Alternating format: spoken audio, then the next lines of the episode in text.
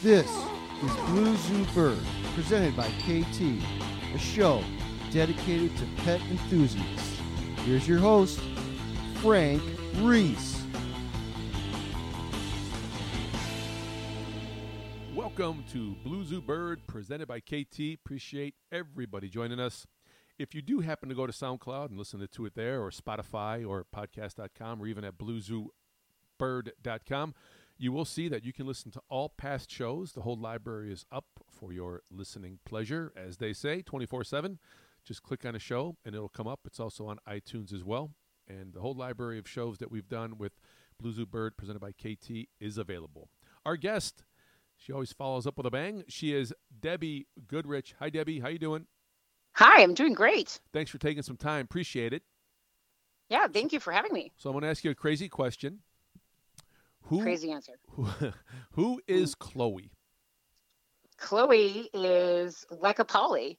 She's a uh, blue crowned conure, and uh, she came into my life about now five years ago. And she was a member of Flight Club Foundation. And we have both bird members and people members. So in this case, the person she came in with was a very lovely lady by the name of Jenny, so it became known as Jenny and Chloe. And that's kind of how we got introduced. I bet you're wanting to know more about her, huh? Uh, yes, actually, Yeah. I do. Okay, so Chloe is a very interesting little girl because when she first visited us at Flight Club, because Flight Club kind of works together in socializing birds. So she came to Flight Club to just play, you know, with the birds. But we noticed that she really liked to attack everybody. So she would come literally, she's one of those birds that learned that attacking your face was a good plan. And we all know that any bird that attacks your face and regularly flies at your face is not a good plan and it's extremely dangerous for the bird because the person can you know swipe at them and hurt them and all kinds of really bad negative out, outputs from a bird that has learned to attack people um, this bird showed no discretion she actually bit every single member at fight club the day she came in. Oh, jeez. yeah. And myself included i had blood on my cheek. Um, she was very vicious in her attacks. So um, i worked with her at the very first session um, at flight club just to kind of see if i could start redirecting some of the behavior with her. And um, just within an hour or so i got her to stop flying at people's faces and at least flying to the top of their head. So there was no way she could you know it, basically it's replacement behavior. So that way she can't it's incompatible behavior. So she can't get your face if she's landing on your head and then getting your treat for that.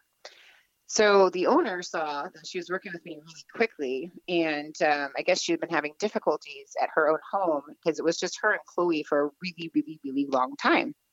And the thing that's really interesting about her and chloe's relationship with chloe growing up was uh, they did one of those what i call organic free flying which is a bit dangerous and a bit unusual, but here's what it is. And that is it's an owner that just doesn't think anything dangerous is going on, that it's just a natural way of being, that you just take a bird outside to fly. That's just what you do. They're a bird and that's what you do.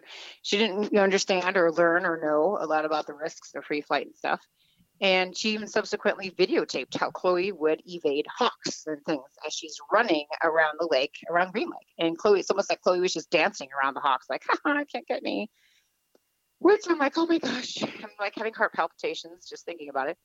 Um, but like what happens with a lot of organic free flight is that the consistency of the 10 years that she and Chloe would run around that lake together had her to be the most excellent, most uh, recall trained, most you know, evading predators, true flying athlete that I've ever seen. And I never would ever recommend anyone to ever fly a lone conure because the way parrots survive in the wild is by flock. I mean, they need each other to kind of, hey, something's coming nearby, everybody take off. So the fact that she managed to do this for so long, I'm just, was, of course, dumbfounded. And so here she is coming to my house because she's like, well, can you take her in for a while and work with her? Because my sister's moving in and we're starting to have serious problems with my sister. And then I saw the serious problems at Fly Club. So I said, sure, I'll, I'll take her in and work with her as a training kind of thing um, and then give her back to her after the training's complete. because I do that. I have my uh, degree in psychobiology and then my uh, certificate with uh, International Avian International Association of Animal Behavior Consultants um, as a parrot consultant. And so I was like, yeah, I'll take her home. I'll work with her. And as I work with her, she's just so brilliant and so fast and just learns so quickly. She's such a blue crown conure. They really do learn fast. And they once you start working them, they're like, I want to work faster, faster, faster. Their timing, you have to be really on for timing. And she was still having a lot of difficulty coming at the face. And so, and here's this bird that's a superior flying athlete. And twice, unfortunately, I just I couldn't. I tried every redirect possible. She's living with a family with my son, my husband, and she's going after them. I'm like, no, I'm gonna have to go ahead and trim you. So I went ahead and trimmed her. And from there I had trimmed her, I think twice in her whole entire flying career of now 14 years and she still stays a huge, massive athlete at shows now. But what she's learned to do is to not go after people by flying at them. So just by cutting them, people say, oh, you just cut their wings to change their attitude. In this case, I had to do something because she was being so dangerous that it had to be now. It couldn't be something progressive that takes time because it was getting into a dangerous situation again. She started getting back into going after people. So that's why I had to trim her the two times. But you can't just trim them and expect trimming alone to be the solution. You have to continually work them, work them, work them to show them other things they can do. Other this over here, to do this over here. You can play with this toy. You can come over here. You can preen my face. You can touch with your tongue over here. This is how you touch with your tongue. This is how you share your time with my son and my husband. It's okay for me to touch my husband while you sit over here on your perch. It's okay for me to touch my son while you sit over here on the perch. So all those things have to be taught and sharing and stuff. And it took her about a year and a half to learn. Oh, you mean okay? I think I got this. So as long as I hang out with you and I don't go after anybody else, you're not going to put me away. You're not going to say no. You're not going to put me in timeout. I'm going to get what I do want. I'm going to get positively reinforced and she kind of the little click went off but it took her a year and a half. It was such an embedded behavior of flying at your face that she finally got it and she's like oh my gosh. Oh yeah. And now she's so good at it. I can take her to shows and she lands on all these kids. She makes them all laugh and she just eats that stuff up and just loves it. So in the meantime i have a caique um, that does all these crazy little prop behaviors in our show and within just watching the caique do the props, Chloe already knows how to do most of the caique's work. She's just that fast. Wow. So she's an amazing little bird who, you know, some people would actually just get rid of her or put her into a sanctuary because they would think they're just not a bird person. You know, a bird, you know, like a, a bird that can handle people.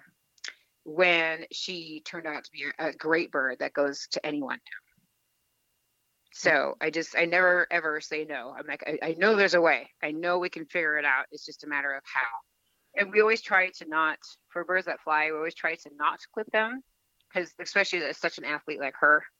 Um, but sometimes it's necessary. I use that tool last and it worked. And then, but again, it took all the other tools in addition to it, not just the one thing, which was clipping. When so. you when you were working with Chloe, did you have a set time frame of when you thought you could, you know, like if I don't turn this around within a certain period of time, uh, maybe it's futile?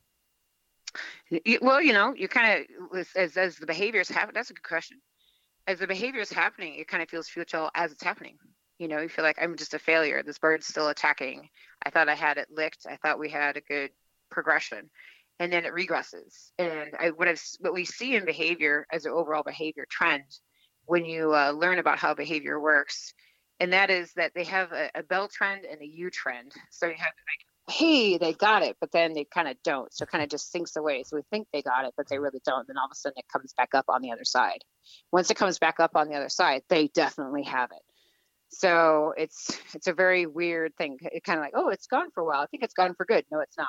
It's just kind of figuring out how it's working within the brains and for that neural net to finally go connect connect this is the way it's going to be. And then once that happens it's more permanent and then reinforceable.